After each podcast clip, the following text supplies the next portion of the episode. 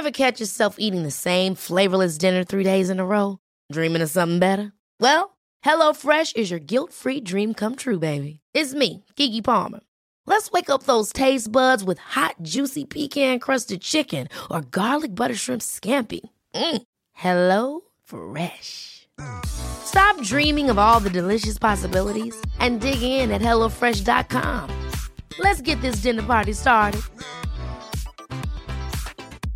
Hiring for your small business? If you're not looking for professionals on LinkedIn, you're looking in the wrong place. That's like looking for your car keys in a fish tank. LinkedIn helps you hire professionals you can't find anywhere else, even those who aren't actively searching for a new job but might be open to the perfect role. In a given month, over 70% of LinkedIn users don't even visit other leading job sites. So start looking in the right place. With LinkedIn, you can hire professionals like a professional. Post your free job on linkedin.com slash achieve today. Hey, it's Heather, and I want to remind you about our very special tours to the UK. In 2017, we'll be doing tours focusing on the Evensong experience. The Evensong service comes from Cranmer's Book of Common Prayer from the mid 16th century. It's been dubbed the atheist's favorite service because it requires so little and it gives so much. It's simply divine choral music sung in some of the most historic chapels, abbeys, and cathedrals in England. We'll be spending 10 days visiting places like Cambridge, Oxford, Bath, the Cotswolds, Winchester, and Windsor with walking tours, free time to explore, and then gathering back each afternoon for the evensong service if you choose to attend. It will be 10 days of beautiful countryside, historic cities and villages, and so, so much music. I invite you to go to englandcast.com slash tours for full itinerary and pricing information. Again, Englandcast, E-N-G-L-A-N-D-C-A-S-T, englandcast.com slash tours. Thanks so much, and now to the show. Hello, and welcome to a very special edition of the Renaissance English History Podcast, part of the Agora Podcast Network.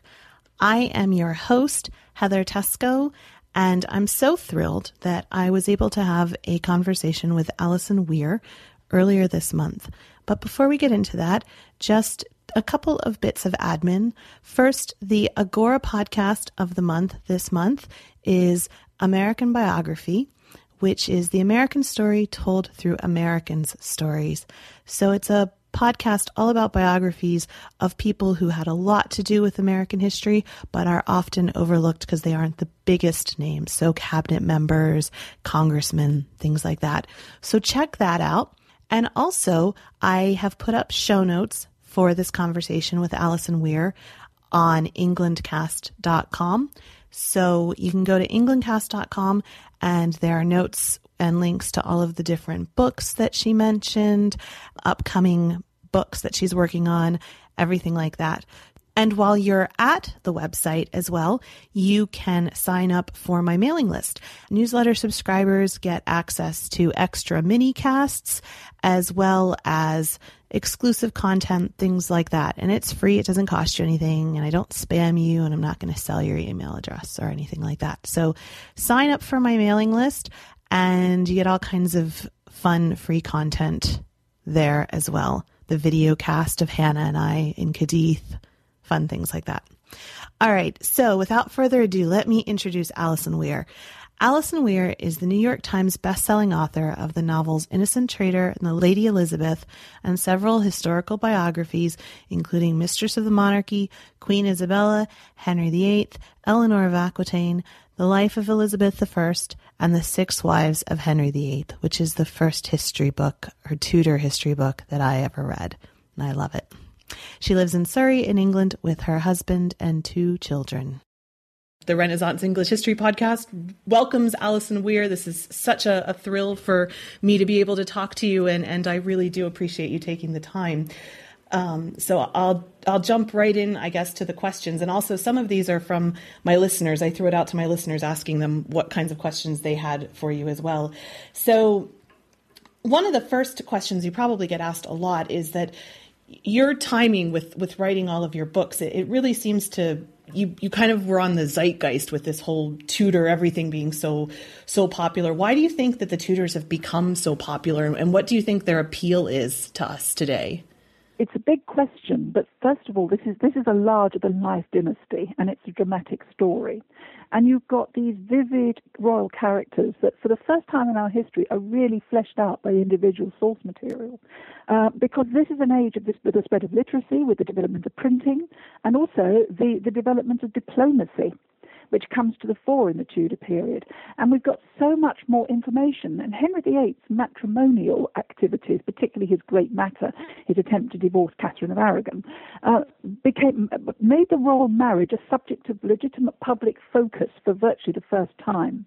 This was a sensational thing. And after that, it was open season. It's virtually a tabloid press at work here. So we've got a lot of information about the personal lives of monarchs. And we've also, it's also a period of great magnificence, and magnificence is a, a proper concept for the Renaissance, as you will know, because it, what, if you had it, you flaunted it, and that, that, that, that, that they were the trappings of power and authority and majesty. And so we've got the remains, we've got a good visual record for this period, the remains of wonderful palaces, um, uh, wonderful artifacts, art, paintings, portraits in particular for England. Um, costume is, is magnificent at this period. And we also have portraits coming into you know coming into their own with Lucas Horenbout, Hans Holbein is, is the greatest artist of the period, and we're seeing really the royal faces of England for the first time properly. And I think this, all this, this visual record, this written record, combined with the dramatic events, I mean, you can't make this period up. You're talking about a king with six wives, he beheads two, divorces three, and, and a 17, 16 year old girl who becomes queen, Lady Jane Grey, reigns for nine days and is beheaded. It, that, that's the stuff of drama. 300 martyrs burned under Mary Tudor. It is great personal um, tragedy driving through because of problems with the succession. And Elizabeth, um, you know, this is an age in which it starts off as an age where female monarchs are seen as a no, a complete no-no. Women are not supposed to wield dominion over men, and it ends with the most successful monarch ever to reign in England, Elizabeth I, who comes to a bankrupt kingdom and is still there 45 years later, having emerged triumphant over the Armada. Mm. Yeah, there's and even Elizabeth. You talked about the the martyrs under Mary, and then with Elizabeth, with the Catholics, also because of the concern with the succession and Mary, Queen of Absolutely. Scots. You've yeah. got the religious story as well. So yes, it's, it's, it's, a dramatic period full of amazing stories. Mm.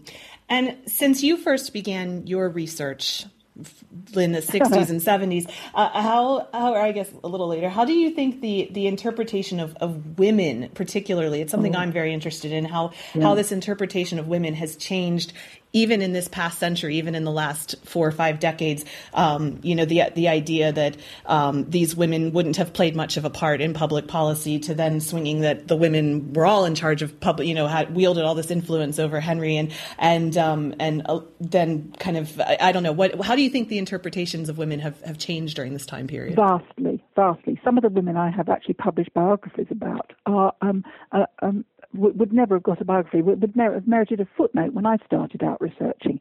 There were biographies of women. Um, they weren't considered very important. Um, because it is, it is true, David Starkey is, is right. Most European history has been made by middle class white males. But the thing is, I mean, I think women's histories are interesting in their own right and they should be retrieved. Now we're perhaps overstating the case. Take Anne Boleyn, for example. When I started, uh, most historians, I might add male, would have said, were saying things like Anne Boleyn couldn't, was not the cause of the Reformation. You know, she couldn't have been instrumental in it. Now you'll have an historian like Diarmaid MacCulloch saying Anne Boleyn is the chief cause of the Reformation, which I wouldn't quite agree with. I think that's slightly overstating the case.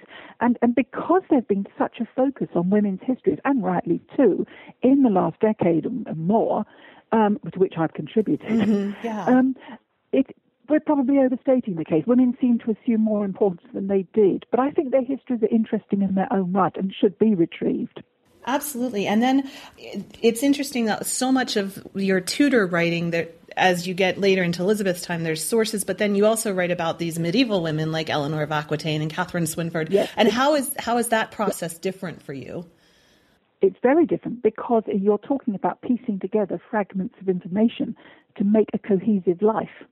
And that's, a, that's the challenge of all medieval biography, even of kings. But for women, you can imagine, it, it's, it's far more complex because there just isn't the source material. A lot of it is biased. A lot of it comes from monkish chroniclers, um, you know, religious, you know, ecclesiastical sources. And they're not going to look very favourably on someone like Eleanor of Aquitaine, who led a very colourful life. So you have to get, I mean, you have bias in the Tudor period as well. You're Protestant, Catholic, that kind of thing, you know, and you have a nationalistic bias too. But, and, and, and you have to see how close people are to events. But with medieval biography, particularly Catherine Swynford, I mean, there's, there's very little visual evidence of her everyday life there's not one letter, there's not one quote. You managed to write a biography, quite a long Yeah, one. so you just have to take her there is information, but it's what yeah. You, so what that's what I asked. So you, you just take like the what you can get to corroborate the the different chronicles, and then piece together something out of that. Yeah, you do, you do absolutely. And some some of it comes from boring financial records, you know, which and grants to her, which probably if you get a, flur- a flurry of grants every couple of years, something like that, it suggests the birth of her bastard children by by John of Gaunt you know that kind of thing. Sometimes you and and, and it, sometimes you get if you look at the movements of other people close to the close to your subject, you will get something from them. I found that something quite mm. startling about Anne Boleyn by doing can just you, that. You t- no, I guess that's a secret, huh? That we need to novel. wait. Yeah. it is. Yep. It is. But it, will be next year. okay. Be revealed next well, year. yeah, you're not. Okay. I'm not allowed. Well, there, there's a teaser if I've ever heard one. Yes, but you wouldn't. I mean, you, it, it, was following a line of research no one else has ever followed for a period in her life for which there isn't very much information, and um, it's and and it's it's actually you know looking at the the, act, the movements of people all around her, and that throws light on what's happening to your subject. So, how for you yourself after 21 books, something like that? How 23. has 23? Okay, sorry. 23 right. books. How has your opinion of, of these characters, of these people, how has that deepened your relationship with them and, and your opinions of them? Do you are you still learning new I you're still learning new things about Anne Boleyn because you're researching it, but but yep. tell me a little bit about like how you felt about them when you first started and, and how your relationship with them has changed. I start. I first start. My my interest was born when I read a, at 14 years old. When I read a, a, a very trashy historical novel, I would see it now um, about Catherine of Aragon and Anne Boleyn, and and I'd, I'd, I'd sort of had brushes with Tudor history before, and it's taught so badly at my school. I have the exercise books to show they taught me, oh, but um, I can't remember it. It was so dull. Yeah. How can you make the Tudors dull? Right. It but, takes a um, talent. Yeah, exactly. But um, so, no, I mean, I started off with a very romanticised view, and yes, hers is, in the broadest sense. Anne Boleyn's story is a very romantic one, in the way as it would have been seen in the romantic era of literature. But it's, um, but over the, since coming to research her, I've ta- I don't feel so sympathetic towards her. And the Anne Boleyn you see um, in the media, and on the internet, on all the bloggers' pages and everything, is not the Anne Boleyn. If you really look at the sources, who you know who we are seeing in those sources, um, she's become a celebrity superstar, and that's overlaid everything. A few years ago, you would do an image search for portraits of Anne Boleyn. Now you get Natalie Dormer and Natalie Portman from mm-hmm. the films and the Tudors. Yeah, yeah, yeah, yeah, absolutely. So, so this is this is what a lot of people a lot of people fantasize. A lot of people really do romanticize the subject in the modern way, and they need to go back to the sources and look. And I have to say, it's not easy to make her a sympathetic subject for a, a novel. It's not. You can see why she behaves the way she does, but I think some of it is to do with character. She came from a very ambitious family you have to admire her for her courage. And, and people by default see her as a feminist before her time. And I was, until quite recently, um, I, I, I, myself would have said that that's a, that's a very wrong way to look at historical character. But actually, there was, and, and my good friend, the historian Sarah, Sarah Gristwood, just alerted me to this. She said, well, she said, there actually was a feminist movement in Europe when Anne was there. And Anne was in, Anne was involved. She actually served two of the great movers and shakers in that movement.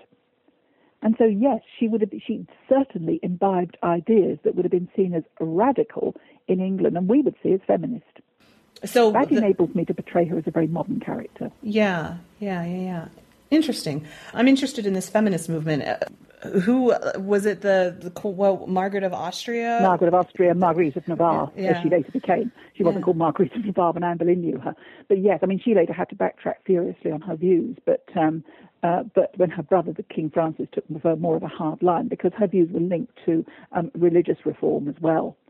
Uh, and there again, Boleyn comes in. So these are early influences, and this is a very, you know, this is crucial. But it's going back. It's the culture she would have imbibed when she was over on the continent. The works of Christine de Pizan, uh, a, a women's writer, a feminist writer from the early 15th century.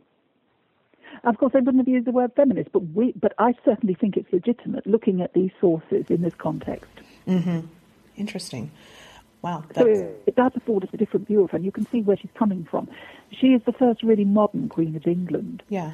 Um, Catherine of Aragon is the last true medieval Queen of England. Anne Boleyn throws all that aside. You can see why she was controversial. Sure, sure. Wow. So, okay, let me move on here to my next question. With your writing process, because you write both nonfiction and fiction, what's the difference with, with that for you? How does your research differ, and what's the experience like, one versus the other? Well, obviously, there's much more of a discipline with writing non-fiction. You are constrained to um, to the sort to the, the original source, contemporary source material, and legitimate speculation. What you from what you can infer from that. Um, but writing fiction, I mean, most of my fiction books have been based on research I had already done for non-fiction. Um, but I have done some extra research, I particularly, I mean, this, this new series of six novels on the wives of Henry VIII, it was actually, the idea came to me because I, I published a biography of the wives of Henry VIII in 91. And um, it's out of date now. I mean, a lot of research has been done since. I've done a lot of research since. And um, I've, I've been re researching and rewriting, virtually rewriting it. It's going to be a different book. And my publishers wanted to publish it, but it's going to take me years with all the other books I have on contract. So I thought, I just had this idea. I had to come, I was coming up for a series of novels and thought I would really like to write six novels on the wives of Henry VIII. No one will take six novels though, but they did because they thought, yes, this is going to be a great series. So, um, so I had this wonderful freedom. We go back to talking about interpreting research. I'm using new research for these novels, and of course, you do have a degree of freedom in the way you interpret that. But I, I suppose that the historian in me, I do try to keep very close to the facts. And, and although there might be some rather surprising threads in these novels, they are based on original source material. And and I think that what you what you what you fictionalize in a novel, in a historical novel, should be credible in the context of what is known about the subject. And so I don't think you can take too many liberties because that sells short those who know very little about it and are coming to it fresh. And don't get me onto films. And and but it also sells short those who know a lot about it. I mean, if I pick up a historical novel, I get to page two and think, oh God, I haven't done any research. Right. it kills it for you. Yeah, there was a book like that recently. I'm not going to name it, but it was set in the 1200s, and the character went to evensong service, and I just Oh, and it was like Oh, 10 God. pages into it, and after that, I was just like, I can't read this. um, what do you read for fun? Oh, now, now I read. Um, I like. I like Peter James. I like thrillers. I like. Mod, I like anything supernatural. I like anything with a sort of uh, mysteries. Anything like that. Mostly modern. I do read historical novels. I've got some very old favourites, and my favourite writer of all time is Norah Lofts. And I reread the year before last. I reread every single one of her sixty books.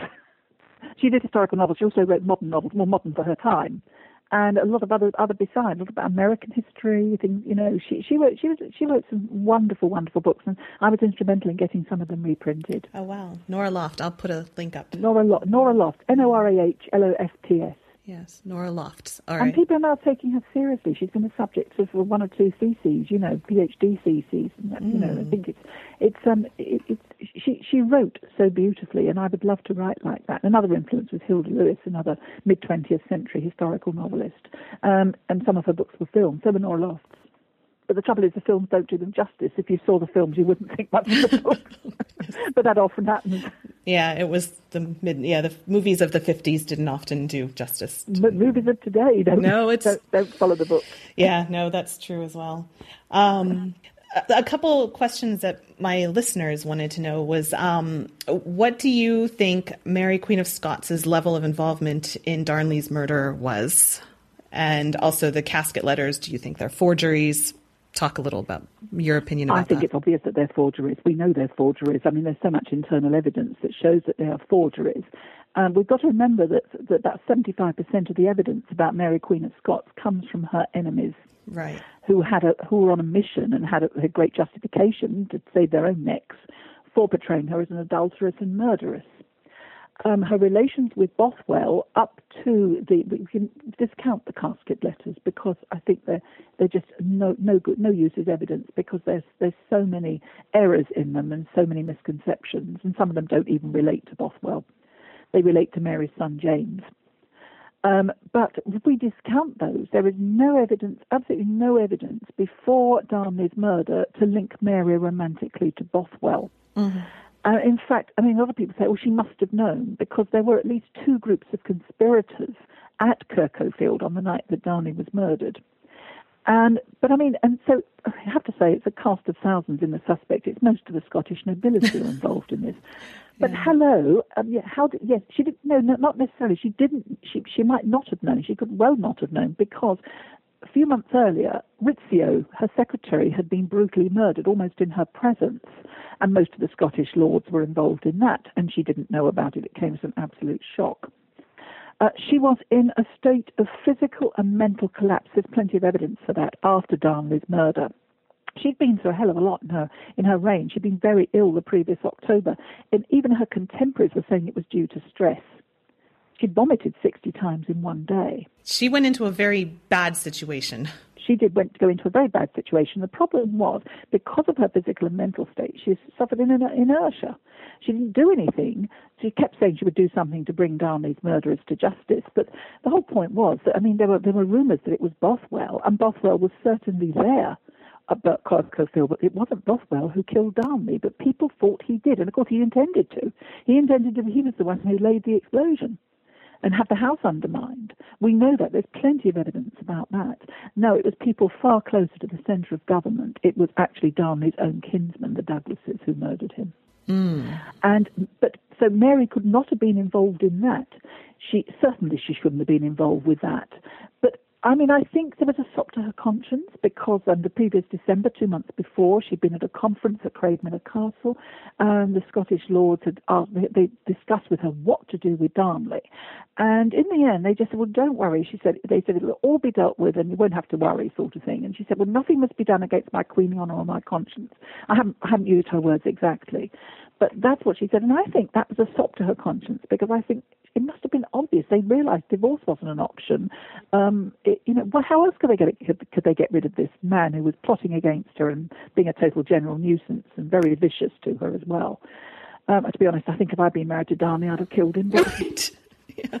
But I mean, afterwards, I mean, afterwards with Bothwell, um, Bothwell suddenly comes into his own. He's one of these men, I'm thinking, who power corrupts, and, and we see that very quickly. Beforehand, you see him as quite an upright man. He'd been the only one of the Scottish lords who'd not taken bribes from the English. And he, he comes into his own, and he, he treats her virtually as his prisoner. He kidnaps her, carries her off to the big stronghold at Dunbar, and rapes her. She becomes pregnant from that. We know he raped her, looking at the dates. Uh, well, some said it was with her, her consent, and when she sent, tried to send out, she didn't seem to do very much to try and escape. And people said it was with her collusion. This is, but the whole point was when he came back to Edinburgh with her and leading her horse by the bridle, which is a symbol of captivity. Um, she she married him. She was very, very unhappy. She was crying a lot. It looks as if he forced her into a situation that she couldn't get out of. He'd asked to marry her before. He'd even got the Lords to sign a bond supporting it, and she'd refused. I think he forced her. Yeah. Yeah. I think, I mean, you're innocent until you're proved guilty. There isn't the evidence to prove Mary Queen of Scots guilty. Circumstantially, you can make a case. You can make a case for all sorts of things, but there just isn't the evidence. Mm-hmm. So that's where I stand. Thank you. But but I think I could, you know, if anything came to light, I wrote I wrote a third of that book thinking she was having done all the research, thinking she would be guilt she was guilty, and I had to come right the way round to the other point of view. Interesting, interesting. Mm. Someone wanted to know: Do you ever, or do you ever plan to do research? And it's probably difficult with sources, as I as I read this here, with into the the very poorest people in England. Would in Renaissance England, would you consider writing fiction or nonfiction about their daily lives? No, it's not my chief interest. Yeah. No, no. Okay. No, it's not. Yeah. I'm interested in people who live in the public focus. I mean, for, for whom there are a lot of, I mean, you know, it's very difficult. And also, such books do not sell. Yeah, I can imagine. That's the problem. Um, you know, you take anyone, publishers now, they're, they're nervous. It's a, it's a difficult world, you know, and it's a, they want big subjects. They want subjects that people are really going to want to read about. And it's, I think you're going to find it far more interesting to read about a queen who's beheaded than someone who's toiling away in, a, in the, the field. Soil. Yeah, and whose the harvest failed, that, and so they starve. I would feel sorry for them, right. but you know, it's just not going to have that interest. Yeah, just the same as today, you don't have like magazines publishing story. You've got magazines publishing stories about celebrities, not your average person working at their nine to five job or whatever. Mm. So, what do you uh, think caused Amy Robsart's death? I think it's. I don't think it was Robert Dudley. Mm-hmm. Because I think he was patently shocked, and I certainly don't think Elizabeth was behind it. Because um, Elizabeth was horrified to find that her lover was actually a free man and might want to marry her. Right. Because Elizabeth avoided all attempts to marry, as, as we all know. But um, it could well have been, as Chris Skidmore suggested, a friend of Leicester's, who we'll call him or Robert Dudley, who who um, who, who had done it on his behalf, not on his for him, without his knowledge. Mm. But I also think that the theory that William Cecil was behind it, um, and there again we've only got circumstantial evidence, but who benefited most? Right. William Cecil Mm. and England Yeah. because Elizabeth was on a headlong course to marry this man, or so Cecil would have seen it. And Cecil himself was wise counsel, gave her wise counsel. He'd been a supporter for a long time. He was her chief, he was her Secretary of State. She called him the wisest, count, the most honest counsellor anyone had ever had. And she she relied on him. But he went away to Edinburgh that summer when the summer of 1560, when the affair with Dudley was becoming notorious and scandalous mm-hmm. And he negotiated a wonderful treaty, a really advantageous treaty to Elizabeth with the Scots. Mm-hmm. He came back and found he was out of favour. She wasn't. She was ungrateful. Mm-hmm. She didn't want to know him. And Dudley's riding high. And you can see where Cecil's coming from. You know, that God, you know, she's going to she's going to ruin herself. She's going to ruin England Right. by marrying this man. He's already married. It's going to cause a scandal. Whatever. Her behaviour's causing a scandal. Mm-hmm. So to Cecil, the whole the whole the whole thrust would have been get rid of this man who's causing the scandal. His wife, um, Cecil behaves uncharacteristically openly with the Spanish ambassador, who's an absolute gossip, and the news would have been around Europe in 10 minutes, basically, because, you know, he's going, he's going to report it to everyone, all and sundry. He's not discreet. And he tells, uh, Cecil tells him that, that she's died, that um, they're giving out that Amy is dying. They had, she'd say she had a malady in her breast, but she says she's not. They're plotting to murder her. And so, and and that very weekend, two days later, that very weekend, um, Amy is um, Amy is found dead with her neck broken. Right. Um, and she also, she wants to get everyone out of the house. It sounds as if she wants to clear the decks for someone coming to visit her. Mm. And of course, as soon as any news comes to Elizabeth, Dudley is out of the door. She sends him to Kew, and he has to stay away from court pending the outcome of the inquest that does clear his name. And that, of course, was found by Chris Skidmore uh, only, only a few years ago. Um, but it was misfiled in the wrong year. Oh my goodness. And um, yeah, and it showed that there was a blow, definite blows to the skull, and that she had, you know, she she definitely had been, you know, I don't think they were caused they were caused just by falling down the stairs. Interesting. And course, so so what happens as soon as Dudley's out the door at court, in comes Cecil, back in favour. Elizabeth's never going to marry Dudley because he's too tainted by scandal. They remain close, and it's still rumoured that he will marry her. He still hopes it, but she never ever does. Mm, hmm And she entertains many. And in the end, of course, Cecil gets on with Dudley. Dudley sort of mellows and matures and that, and they, they do become they work together. They become even friends. They visit and that kind of thing. But I don't think that Dudley himself was a murderer. So many people try, you know, accused him of poison because he was so unpopular.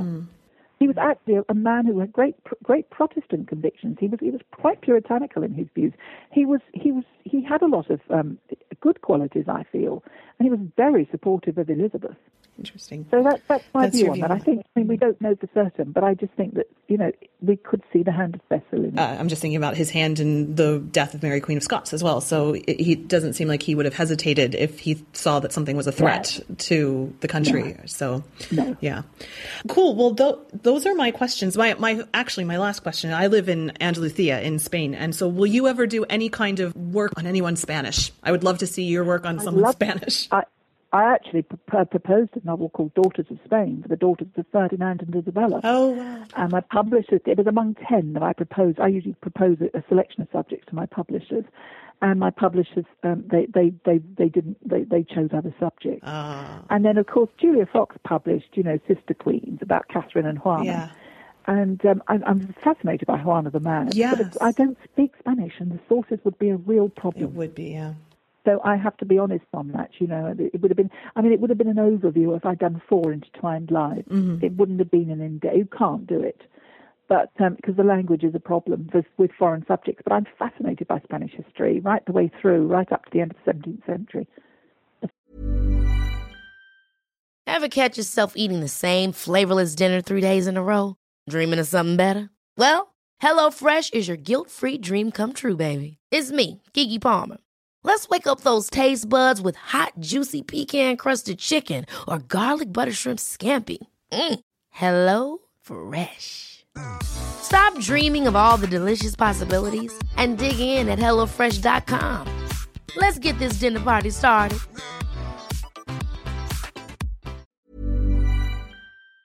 As soon as the Bourbons take over, now my interest wanes. But the, the Habsburgs are fascinating. They really are. It's an interesting, interesting place. there's quite a lot of Spanish history in these novels, though. Oh yeah, no, of course there is. Yeah, for sure. Well, I, I can imagine. I'm excited. So you're the the new novels that comes out in May of 2016, May of this year. Yes, the 5th of May. It comes out here, 31st of May in the States. Okay. Okay, great. So we'll put links up to that on my website as well for listeners. so. And uh, yeah, thank you so much. I really, I just, I can't thank you enough. I first read The Six Wives of Henry VIII, you know, 20 years ago, and uh, and it made my life so much richer for having this history. And um, I just can't thank you enough for taking your time out of your day with all your rewrites and everything. It's very, very kind of you as well. Thank you. I've enjoyed talking to you. Yeah. Thanks a lot. My thanks again to Alison Weir for taking the time out of her schedule to talk to the Renaissance English History podcast. And again, there are show notes with links to Norah Lofts' books and the new novels by Alison Weir at englandcast.com. That's E N G L A N D C A S T.com. Thanks so much for listening. Talk to you soon.